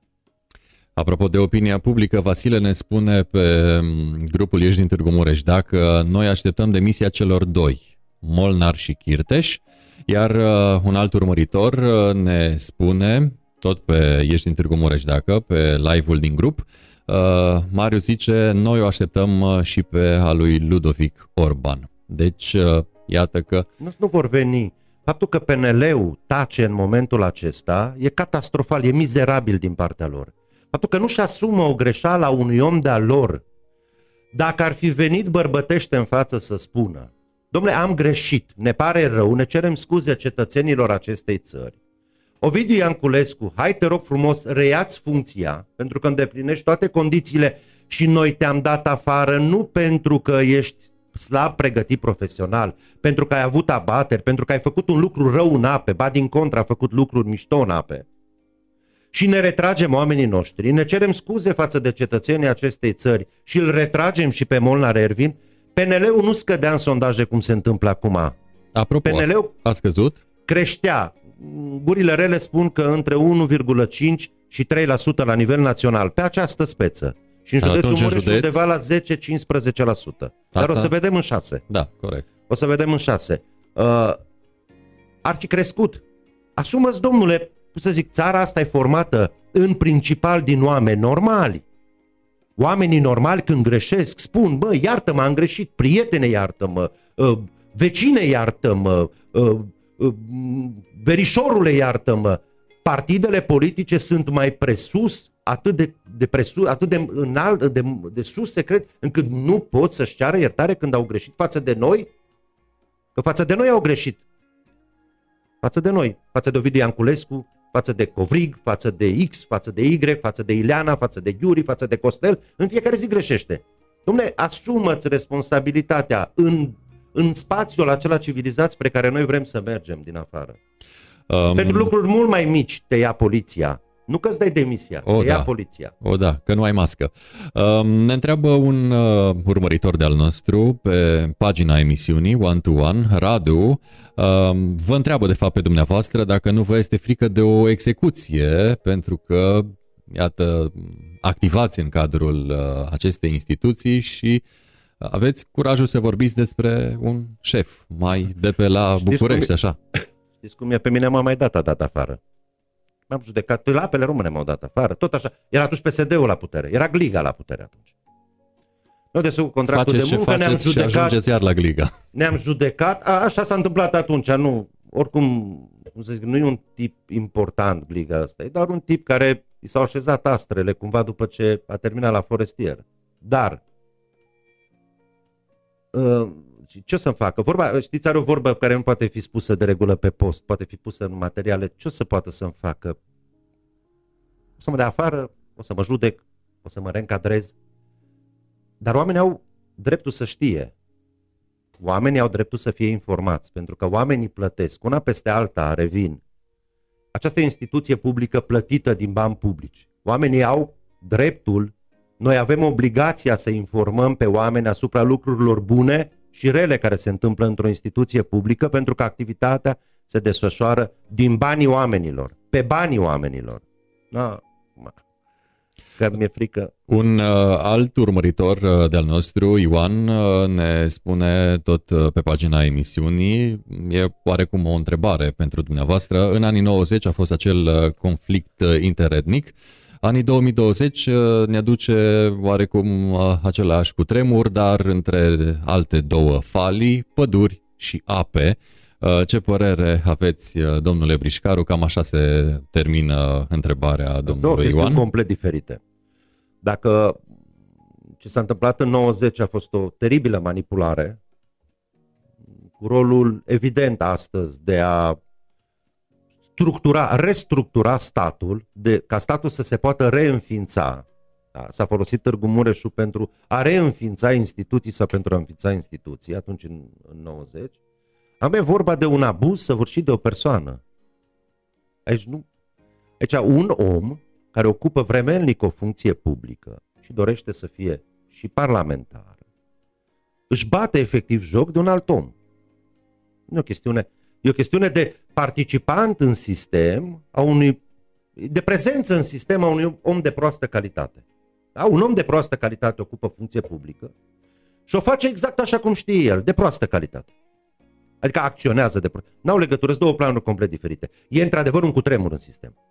Um, cu privire la cele discutate și cele văzute astăzi aici în uh, One to One, um, până la urmă, în primul material, uh, cel legat uh, de păduri, uh, se arăta mai mult cu degetul înspre PSD. În al doilea material, cel legat de ape, uh, vedem că multe, multe degete uh, arată înspre PNL. Tot în primul material uh, legat de păduri uh, este pomenit și UDMR-ul uh, la um, acele cârdășii despre care ați vorbit de la începutul emisiunii. Și totuși, domnule Brișcaru, ce mai votăm dacă vedem că acesta este nivelul, după cum ați spus uh, dumneavoastră? Asta e, dacă este o concluzie tragică, mai ales că mai sunt câte 10 zile, 15 zile, până la momentul la care va trebui să mergem la vot și să ne alegem reprezentanții în Parlamentul României, asta e cumplit. A, asta e singura concluzie cumplită. Uitându-te la felul în care se poartă, și acum eu vorbesc ca cetățean al județului Mureș, la felul în care arată oamenii din primul material, cu pădurile, da? că în primul material, pentru PSD candidează oamenii din primul material. Pentru PNL candidează oamenii din al doilea material. Bine, bineînțeles și fetița tuturor de mereu e și ea prezentă. Ea e prezentă și în speța cu apele, e prezentă un, pic, un, un puțin în speța cu apele și mult în speța cu pădurile. E cumplit că aceste două formațiuni, trei formațiuni politice importante, prezintă astfel de produs politic în vederea investirii cu încrederea populației. Dar să știți că nu sunt singurii pe buletinul de vot. Eu nu voi vota PNL, eu nu voi vota PSD, nu voi vota UDMR în județul Mureș. Mai sunt încă vreo 10 parcă formațiuni politice și candidați care și-au depus candidatura în aceste alegeri. O să aleg pe unul dintre ei. Dacă tot e vorba de ecologie, ce-ar fi să mă duc și să-l votez pe Mircea, pe cei de la Partidul Ecologist? Da, sunt câteva vedete acolo. Cu vede- vedetele în Lado principiu și- cu asta ar trebui să se ocupe. Sanda Lado și Cu asta Marcel să- Pavel. De ce nu? Dacă, dacă celelalte formațiuni politice în acest fel ne ofertează membrilor, nouă, cetățenilor care trebuie să votăm, eu nu o să-i votez. Duc și votez cu Marcel Pavel. Interesantă abordare. Uh, și dacă totuși acest sau Noi, aceste... haideți să vă spun ceva, care e părerea mea vis-a-vis de ce se întâmplă în această perioadă de timp, vis-a-vis de aceste materiale, ca să, cum să zic, Vă rog. să punem Punctul pe punctul I. acolo unde trebuie. În niciun stat normal, în niciun stat normal, acești oameni aveau voie să candideze, nu trebuiau să prindă ziua votului. Ei, în mod normal, mulți dintre ei, nu ar avea voie, n-ar avea dreptul să mai ceară încrederea populației după lucrurile de care se fac vinovați. și totuși sunt în libertate. Nimic nu s-a întâmplat după materialul cu pădurile. Știm cu nume și prenume cine a dat comanda politică acolo, da? Nu s-a întâmplat nimic. Știm cu nume și prenume cine a dat comanda politică și administrativă în materialul cu apele. Și totuși, și totuși, participă în alegeri, sunt prezenți în alegeri, cer votul oamenilor în alegeri. Dacă eram o societate normală, acești oameni nu că nu candidau. O parte dintre ei n-ar fi trebuit să fie în libertate în ziua votului. Ca să fie clar. Apropo de cei pe care îi uh, pomeniți, uh, că sunt pe liste pentru parlamentare și nu doar, uh, ne întreabă un domn Domocoș cum a ajuns Ervin Molnar în funcția respectivă, apele române? L-a pus partidul. A fost o negociere la București. Din ce știu eu, PNL la Mureș trebuia să prindă un post de secretar de stat sau două. Acele două posturi de secretar de stat, la acele două posturi de secretar de stat s-a renunțat pentru că organizații județene de la Mureș, că bă, bă, Mureșul nu mai are alți demnitari de rang de secretar de stat. E doar Molnar Ervin, că el are și rang de secretar de stat, o puteți imagina. Și au fost date cele două posturi de secretar de stat în alte ministere pentru acest post la apele române. Apropo de interesul pentru apele române, de banii de la apele române, de resursele pe care apele române le au. PNL a renunțat la cele două posturi de secretar de stat și a primit în schimb acest post de director general al ANAR. Așa a ajuns, că a vrut partidul.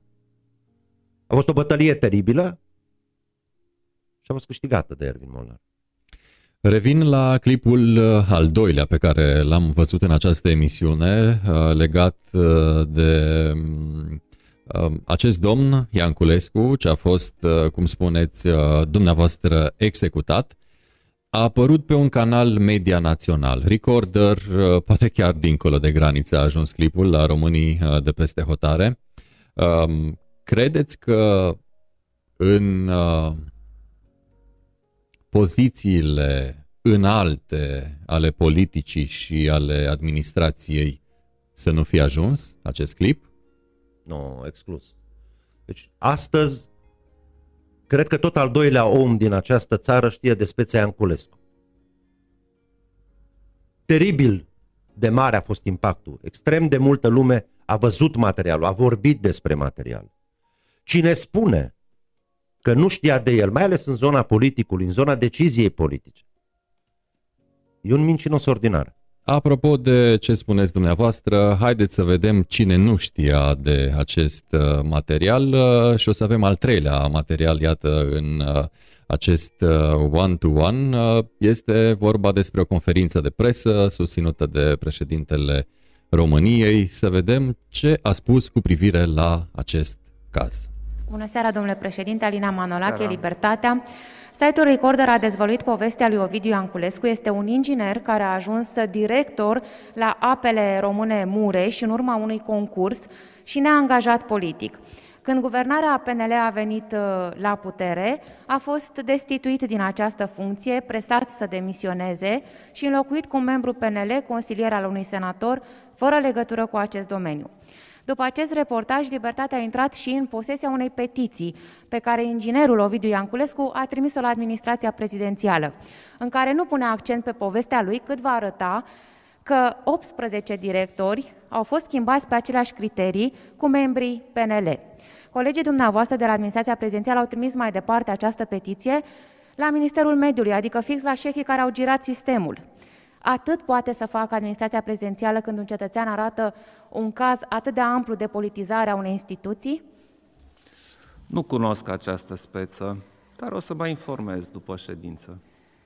Domnule președinte, de principiu vă întreb, aveți un departament de politică internă care monitorizează în fiecare zi instituțiile publice. Acesta este rolul acestui departament pentru ca dumneavoastră să aveți acțiuni. Ce puteți face când instituția este politizată într-un asemen- într-o asemenea măsură? După ce mă documentez, pot să vă răspund.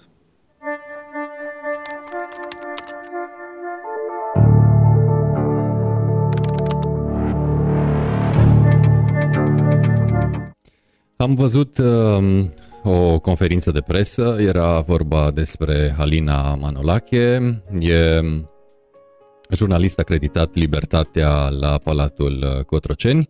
I-a pus în față președintelui acest caz despre care am văzut cu toții pe recorder și apoi uh, acest subiect s-a rostogolit ca un bulgăre de zăpadă și s-a făcut tot mai mare și tot mai mare și se pare că în Palatul Cotroceni nu a ajuns acest uh, subiect de crezare vorbele președintelui sau nu, domnule Brișcaru? Acum, eu să spun pur și simplu că președintele minte că n-a știut, pentru că mi-e greu să cred sau ar fi cumplit ca președintele partidului, președintele țării și al Partidului Național Liberal să nu știe un subiect pe care îl cunoaște mai bine de jumătate din țară. Ar fi, fost, ar, ar fi cumplit. Am înțeles că seara n-a știut. A fost informat aseară. Vedeam un material de pe pagina de media celor de la Recorder, a ziaristului care a realizat materialul, care spunea că dis de dimineață din nou i-a transmis președintelui materialul cu solicitarea, așa cum a spus președintele aseară, să formuleze un punct de vedere vis-a-vis de situația creată față de subiect. N-a primit niciun răspuns. Apropo de ce vă spuneam mai devreme, și chestiunea care cred eu că e extrem de importantă, acest comportament al președintelui, al președintelui PNL Ludovic Orban, al președintelui organizației județene Cristian Chirteș a Partidului Național. De a nu spune nimic încurajează apariția unor astfel de monștri. Dacă inclusiv politic acești oameni ar fi sancționați imediat, ei nu și-ar mai permite să facă astfel de lucruri sau alții ca ei care ar crede că ar putea să facă astfel de lucruri s-ar gândi de două ori înainte să o facă. Dar când văd politrucii aceștia, din toate locurile, că partidul nu-i sancționează, că partidul nu exprimă un punct de vedere ferm împotriva lor, a felului lor de a se purta, a felului lor de a acționa, prin putere, prin curaj. Nu astfel se vor opri lucrurile, tolerând în continuare, chiar și prin tăcere, un astfel de comportament. Degeaba așteaptă cetățenii țării ca din zona politicului, dinspre politic, să vină mântuirea. Nu va veni. Se pare că nu va veni. Când tu președintele țării, când tu președintele partidului din care un tip care săvârșește în văzul lumii abuzuri grave, nu faci nimic, nu faci decât să încurajezi și pe alți politruci asemenea acestuia, să încurajezi să facă în continuare așa ceva, să facă în continuare astfel de lucruri. Societatea va trebui să se obișnuiască din ce în ce mai mult la un moment dat că va trebui să reacționeze. Cum face Ianculescu, cum o fac și alții, în așa fel încât la un moment dat societatea să fie cea care să pună presiune teribilă asupra liderilor politici, asupra oamenilor, partidelor din instituțiile publice și să-i oblige pe aceștia să-i oprească să nu mai facă astfel de lucruri. Veniți uh, din uh, mediul uh, juridic, iar un urmăritor ne întreabă pe pagina One to One, autosesizarea justiției mai există în țara asta? Nu. Nu. Deci dacă nu uh, pui oarecum pe tapet o speță, nu, da, dacă nu vii din exterior să o prezinți, să o arăți, să Pare o publici... că instituțiile care ar trebui să-și facă treaba în spețe de genul acesta nu mai există. Pare că s-au desfințat. Aceste instituții de care noi vorbim și am vorbit de la început emisiunii și vorbim și acum, au obligația conform legii să se sesizeze din surse deschise. Presa, Facebook-ul, internetul e considerat a fi sursă deschisă. Mai mult decât atât, Facebook-ul e considerat a fi, prin hotărâri spațiu judecătorești, public. spațiu public. Faptul că nu s-a întâmplat nimic în ultimele trei zile cu privire la aceste abuzuri, faptul că nicio instituție a statului nu s-a sesizat, n-a exprimat un punct de vedere de deschidere în rem, nu în persoană, a unui dosar penal cu privire la săvârșirea infracțiunilor de infracțiuni ce reies din vorbele lui Ovidiu Leanculescu și a lui Covrig, de amenințare, de abuz în serviciu, e foarte grav. Această tăcere complice a instituțiilor statului, alături de tăcerea complice a liderilor politici din care aceste personaje fac parte, încurajează un astfel de comportament. Un astfel de comportament nu poate fi oprit într-o țară democratică decât prin intervenția politicului din care faci parte să te sancționeze, să te înlăture, pentru că ești stricat, și a instituțiilor statului care trebuie să-ți deschidă un dosar penal. Dacă aceștia nu intervin, cine să intervină? Să iasă lumea în stradă? Să-și facă dreptate? Că instituțiile statului nu intervin? Că partidele din care acești fac, oameni fac parte nu fac nimic? Ce se așteaptă? Să ne obișnuim cu această stare, de fapt, se pare că nu se obișnuiesc cu oamenii. Se pare că oamenii vor reacționa tot mai mult. Vor să-și facă oamenii dreptate? Întrebări retorice care sigur uh, au nevoie de răspunsuri cât se poate de concrete. Ce credeți că ar trebui, revenind la personajul din al doilea clip, uh, cel legat de apele române, pe care l-am văzut împreună așadar în one-to-one, ce credeți că ar trebui să facă Ovidiu Ianculescu sau ce ați face dumneavoastră dacă ați fi în locul lui? Ovidiu Ianculescu, ce a fost de făcut, a făcut până acum. De acum e treaba altora să facă. Ovidiu Ianculescu a spus în spațiu public care e problema pe care o are, cu subiect și predicat. Ovidiu Ianculescu a sesizat până în acest moment nu doar instituțiile media, a sesizat și parchetul, a sesizat și poliția, a sesizat și pe cale ierarhică instituțiile din administrația publică, respectiv Ministerul Mediului. A trimis sesizări inclusiv la domnul Ervin Molnar. Peste tot. Ovidiu Ianculescu, ca cetățean într-o țară democratică, și-a făcut datoria. Urmează ca acum și societatea să-și facă datoria față de Ovidiu Ianculescu și să-l apere pe Ovidiu Ianculescu ca cetățean. Ovidiu Ianculescu nu trebuie distrus ca cetățean, pentru că așa vrea cineva să-l distrugă. Societatea trebuie să-l apere. Cu instrumentele pe care societatea democratică le are la îndemână. Instituțiile statului trebuie să intervină să-l apere pe Ovidiu Ianculescu. Ovidiu Anculescu de acum încolo nu mai poate face mai mult decât să dea replici la găinăriile pe care oamenii lui Molnar le pun pe Facebook. Și nimic altceva. La mizeriile pe care le așează în spațiu public despre el în fiecare zi de când a început acest scandal. De atât sunt în stare. Ovidiu Anculescu nu mai poate face mai mult. Repet, societatea, instituțiile statului democratic, dacă el le există și dacă statul e democratic, trebuie să intervină în favoarea cetățeanului Anculescu. Dacă cetățeanul Ianculescu a greșit să fie cetățeanul Ianculescu sancționat. Dar dacă cetățeanul Ianculescu în intervențiile lui a sesizat cu nume și prenume fapte care pot fi încadrate în legea penală, instituțiile statului trebuie să-l apere pe Ovidiu Ianculescu. Instituțiile statului în această speță pe care toată lumea o cunoaște, nu-și mai permit să se facă că nu o văd. Cum face PNL-ul, cum face Ludovic Orban, cum face Claus Iohannis. Nu-și permit să-l protejeze pe Ervin Molnar. Nu au dreptul să-l protejeze. Vor, toate aceste mici protecții date unor abuzuri vor naște monștri sociali. Societatea la un moment dat va reacționa. Dacă acest comportament, dacă acești indivizi care au probleme de comportament nu sunt sancționați de către instituțiile statului, ei se vor perpetua, vor prinde putere, vor prinde curaj, vor face tot mai mult rău. De aceea trebuie să intervină societatea Petrovidian Ianculescu.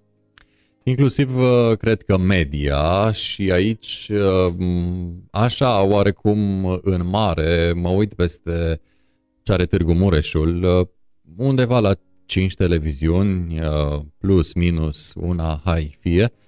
Probabil tot atâtea posturi de radio publicații foste în print devenite online altele după Um, ce au luat amploare internetul uh, au venit uh, din urmă și avem, avem uh, multe publicații online și noi în Târgu Mureș.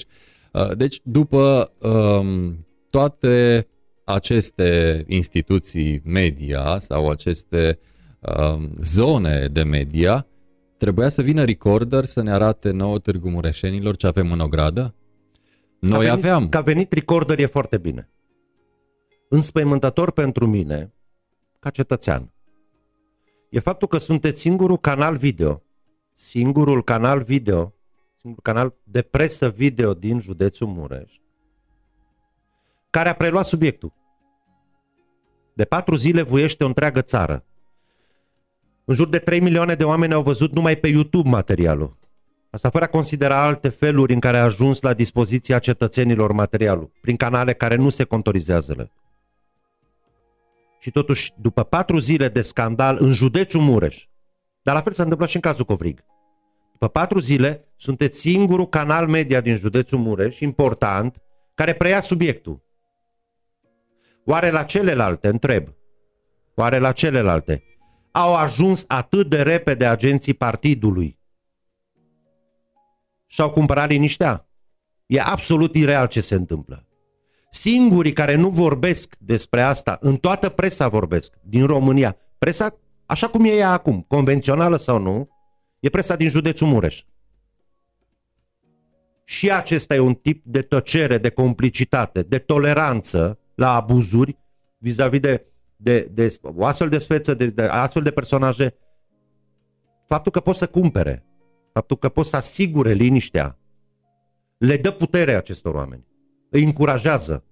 Proverbul uh, somnul rațiunii naște monștri se aplică, iată, și în cazul presei locale? Știți, e vorba aia, aproximativ o spun, cu atunci când au venit fasciștii și i-au luat pe comuniști, n-am reacționat, pentru că nu eram comunist. Când i-au luat pe evrei, n-am reacționat, că nu erau. Nu eram evreu. Când i-au luat pe bogătași, n-am reacționat că nu eram bogătaș. Aproximativ o spun. Și când au venit să mă ia pe mine, n-a mai reacționat nimeni pentru că am rămas singur.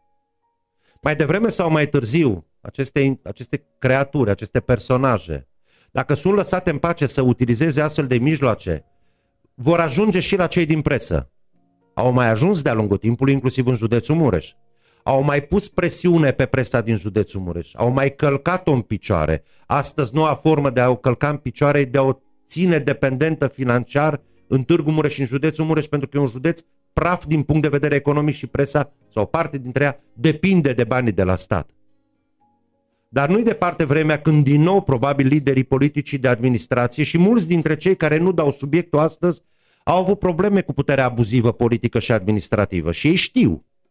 Ei știu, sunt vii, lucrează în presa din Mureș. Această complicitate, inclusiv a presei, face rău societății mureșene. Face rău comunității mureșene. Și nu numai comunității mureșene. Indiferent câți bani primești când există un asemenea subiect în piață, Dă-l. Dă-l pentru că asta e menirea ta să informezi publicul. Menirea ta e nu să dai filmulețe de rahat proaste, urât, rău făcute cu penalii aceștia, cu mulți dintre penalii aceștia, în timp ce pe numele lor curg în timp real acuzații atât de grave. Și acest tip de complicitate încurajează comportamentul acestor oameni de nimic.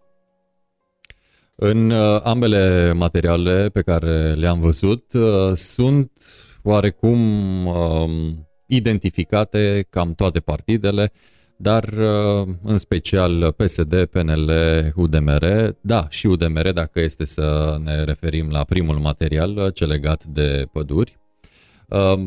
Um, și atunci, um, vă fac o înșiruire, după care vă las pe dumneavoastră să continuați. PSD, PNL, UDMR, aceeași, vă rog, continuați. Aceeași mizerie, normal. Astăzi, din păcate, apropo de oferta către cetățeni și lipsa de respect a partidelor care transmit astfel de personaje pentru a fi votate, toate cele trei sunt aceeași mizerie. Cu ce deosebit Gliga, da, condamnatul penal la închisoare, cu suspendare, și faptele lui față de faptele lui Molnar Ervin de astăzi. Cu ce sunt deosebit? Cu ce deosebit comportamentul președintelui PSD Mureș Vasile Gliga din materialul cu pădurile față de comportamentul președintelui PNL Târgu Mureș Ervin Molnar. E aceeași mărie cu altă pălărie.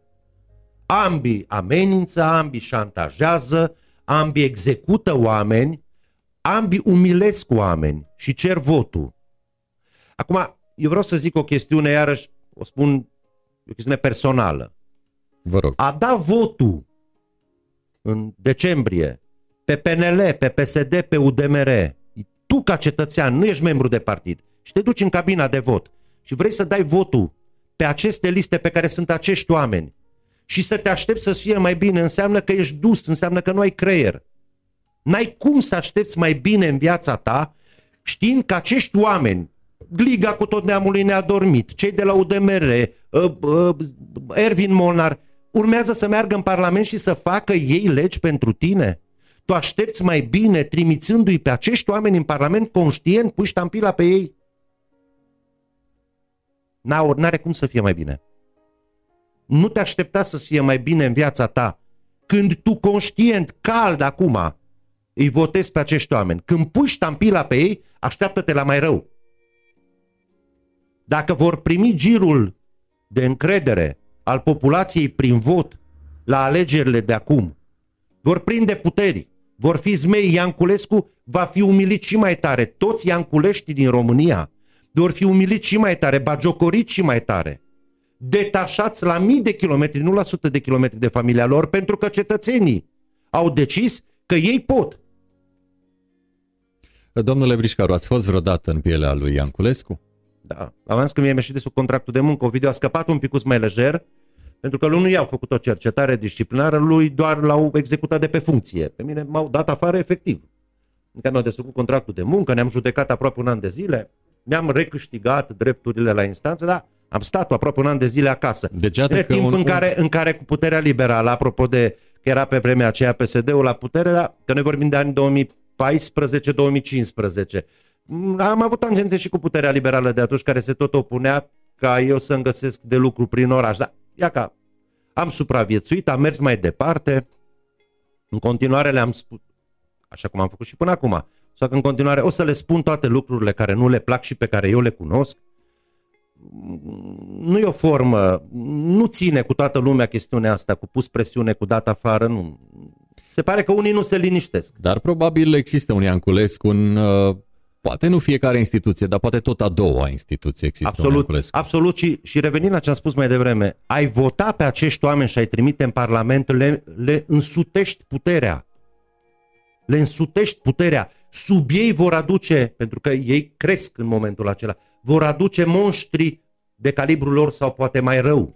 Ei nu trebuie investiți cu încrederea populației pentru că fac rău oamenilor. Cum să merg eu și să-i dau mai bine unia care știu că îmi face rău? dacă sănătos la cap. N-am cum să... Îmi doresc mie rău. E ca și cum în momentul în care aș pune ștampila pe un astfel de personaj, aș vrea să am probleme acasă, aș vrea să am probleme la serviciu. Cum eu, angajat al unei instituții publice din județul Mureș, și nu numai, de oriunde, să votez un astfel de personaj știind că acel personaj mă va umili poate la un moment dat când îi se pune pata pe mine. Trebuie să fiu nebun. Domnule Brișcaru, dincolo de toate sfaturile dumneavoastră, aceste partide vor lua voturi. Asta să sperăm este. cât mai puține. Um, în ideea asta vreau Dar nu, să... nu pentru că partidele nu merită voturi. Haideți să ne înțelegem asupra unui lucru. Și vă refereați la oameni. Fanul, evident. fanul, fundamental fanul democrației, fundamental fanul pluripartidismului, fundamental exist, fanul existenței partidelor în societate. Sigur vă refereați Dar la oameni. Dar nu cu acestea. Nu am cum să accept asta, nu am cum să mă împac cu gândul. Votul e despre oameni peste o săptămână jumătate. Când pui ștampila, nu trimiți partidul în Parlament, îl trimiți pe Gliga, cu tot neamului neadormit, îl trimiți pe Molnar Ervin, da? E despre oameni la final votul. Că votăm partide, nu votăm partide. Votăm oameni care se află pe o listă de partid și care vor fi parlamentari. Ne vor decide viitorul minim patru ani de zile de acum încolo. Votam și mai mulți uh, oameni sau omul într-un procent și mai mare dacă era votul uninominal pur, dar iată că din moment ce am revenit pe liste, iarăși ne întoarcem Dar listele, listele sunt conduse de oameni. Listele sunt conduse de oameni. Pe locul întâi la Camera Deputaților în județul Mureș, la PSD e o rudă de-a lui Gliga. Fetița exact. La PNL e Molnar Ervin, primul. Dacă vor fi votate cele două partide, că matematica e atât de simplă, vor primi 30.000 de voturi sau 20.000 de voturi minim în județul Mureș cele două partide, fetița lui Gliga și cu Ervin Molnar vor fi deputați. Mai simplu de atât nu știu să explic. Dacă vor primi 10.000 de voturi, 5.000 de voturi, 1.000 de voturi sau 3 voturi, nu vor fi deputați. Despre asta e vorba. numărul de ștampile puse de locuitorii acestui județ cu mintea la ei, îi bagă sau nu în Parlament pe cei doi. Punct. Bun, și pentru că sunteți un uh, observator uh, fin al politicii, ați și făcut parte din ea, um, aș îndrăzni să vă întreb cum vedeți uh, că va fi um, rezultatul pe județul Mureș când vine vorba de alegerile parlamentare, iată, de peste câteva zile, pe 6 decembrie mai exact. Dacă oamenii ce merg la vot, dacă cetățenii, dacă locuitorii județului Mureș vor vrea să voteze pentru ei, cred că vom avea niște rezultate teribil de spectaculoase. Vedeți pe cineva venind uh, din urmă? Nu știu, în momentul ăsta e greu de spus. Dar dacă vor dori să voteze pentru ei oamenii și nu să voteze ca să vină unii să le facă rău, cred că vom avea un spectacol la vot. Prezența va fi destul de mică. Dar și în condițiile acestea grele în care suntem obligați în pandemie să votăm, cred că dacă oamenii se vor duce și vor înțelege că trebuie să voteze și pentru ei, cred că va fi spectacol. Nu pot să previzionez acum. Sunt multe elemente ce țin de, de rezultatul acestui vot, dar cred, mai ales în actualul context, că materialele apărute, cel puțin în județul Mureș, dar nu numai în județul Mureș, vor cântări foarte greu în rezultatul final al acestor alegeri. Mulți oameni s-au decis și se vor decide după ce au văzut acest material sau după ce vor vedea acest material sau aceste materiale, cu atât mai mult cu cât pot să identifice în mod direct că nu-i vorba de alții, ci că aceia care au săvârșit abuzurile, care au făcut bagiocurile și mizeriile respective, sunt pe liste. Ei sau neamurile lor neadormite. Sunt pe liste. Au posibilitatea pe cei care au săvârșit acele fapte mizerabile, pe care au, cei care au avut acel comportament mizerabil, au posibilitatea în alegeri să-i sancționeze în mod direct. Nu pe partidul lor, nu pe un coleg din partidul lor, ci pe ei în mod direct pentru că se află pe listele de candidați. Ei sau neamurile lor. Uh, domnule Brișcaru, pentru că ne apropiem uh, de finalul acestei emisiuni, aș uh, îndrăzni să vă întreb ce ați face dacă ați fi în locul lui Ervin Molnar? Cred că aș face mai multe lucruri. Exemplificați, vă rugăm. În primul rând mi-aș da demisia din funcția publică pe care o dețin. În al doilea rând, cred că v-aș ruga pe dumneavoastră să mă invitați 10 minute să-mi cer scuze față de Ian Culescu, față de familia lui Ian Culescu, față de copiii lui Ian Culescu, față de prietenii lui Ian Culescu, față de cetățenii din județul Mureș și din România pentru mizeria pe care i-am făcut-o și o fac în continuare. Aș mai face și un al treilea lucru. M-aș retrage de pe lista de candidați de la Camera Deputaților a Partidului Național Liberal. Pentru că nu-i normal, pentru că nu-i omenește deja, ca eu să rămân acolo după acest scandal. Eu să vreau să fiu parlamentar după ce am condus, domnul, am condus șapte mii de oameni are Anaru. Șapte mii. Și a ieșit acest scandal la șapte mii de oameni. Oare cum va guverna 400 de mii de locuitori? Cum? Cât are județul Mureș. Deci tu n-ai fost în stare decât să te faci de râs conducând șapte mii de oameni și vii acum și îmi cer mie votul ca să conduci 400 de mii și aș mai face un lucru. Vă rog. Cel puțin până de Paște n-aș mai ieși din casă. Nu pentru că e pandemie, ci pentru că mi-ar fi rușine. Cum să mă întâlnesc cu oamenii pe stradă după ce l-am călcat și îl calc în picioare pe un om și pe familia acelui om în fiecare zi, zi de zi și insist și continui. Cum să mă întâlnesc cu oamenii pe stradă? Mi-ar fi și rușine și frică să ies. Că poate unul foarte, foarte supărat îmi dă și o palmă sau mă scuipă. Astea patru lucruri sigur le-aș face dacă aș fi Molnar Revin. Le-aș fi făcut deja. Din prima zi în care a apărut scandalul. Altul că stă ascuns. Altul că nu ia niciuna dintre aceste decizii. Îl face și mai tare de rușine în fiecare zi. Zi de zi se face și mai tare de râs. Apropo de alegeri, uh, că tot se apropie și am uh, discutat puțin, uh, ca o ultimă întrebare, Cam cât credeți sau cum credeți că va fi prezența la vot în județul Mureș? Ați spus mai devreme mică. Ce înseamnă mică? E că undeva în jurul 30-35%, maxim 40%. Undeva pe media națională va sta Mureșul și de data aceasta, nu va avea nici mai mult, nici mai puțin ca prezență, pentru că mm, o parte dintre oameni sunt scârbiți, altă parte le e frică pentru că e pandemie, să iasă afară din casă, um, o altă parte dintre cetățeni în momentul acesta sunt extrem de bulversați de ceea ce se întâmplă și urmarea acestor materiale în spațiu public și dacă erau decis la un moment dat, am foarte mulți prieteni care chiar înainte de primul material, cel cu pădurile, dar mai ales acum, după al doilea, unii care ar fi votat cu PSD-ul și au văzut materialul, au zis clar nu mai votez PSD-ul, dar sunt în dificultate acum pentru că nu vreau să votez cu PNL-ul. Alții care au văzut materialul de la Recorder de săptămâna aceasta și au spus în mod evident, deși toată viața lor au votat cu PNL-ul, nu vor mai vota cu PNL-ul, cel puțin în aceste alegeri și cel puțin atâta vreme cât personajul principal negativ, Ervin Molnar, conduce lista de la Camera Deputaților, n-au cum să pună ștampila pe el după ce i-au făcut la Ianculescu. Dar cu toate acestea, cred că prezența va fi undeva între, în județul Mureș, undeva între 30, 33 și 38, 39, sub 40%, cred. Nu va fi o prezență foarte, foarte mare. Deci uh, pe acolo s-ar învârti din punctul dumneavoastră de vedere da. prezența. Uh, aici uh, chiar o să mă țin de cuvânt și o să fie ultima întrebare. Ce le-ați spune celor indeciși sau celor sătui să meargă la vot în viziunea lor sătui, ținând cont de faptul că ați fost om politic, ați trecut uh, prin uh, cele două partide și acum sunteți pe margine, le urmăriți uh, atent și le comentați acțiunile. Așadar, ce le-ați spune celor care spun că votul lor nu contează, da, și așa, e doar un vot și e insignifiant, ce le-ar spune un fost politician? Să meargă la vot. E foarte important să meargă la vot să meargă la vot, să voteze în cunoștință de cauză, să nu voteze tot felul de lepre, tot felul de mizerii, tot felul de agresori. E important, fiecare vot contează. E adevărat, e adevărat că există o marjă mică în care se fură.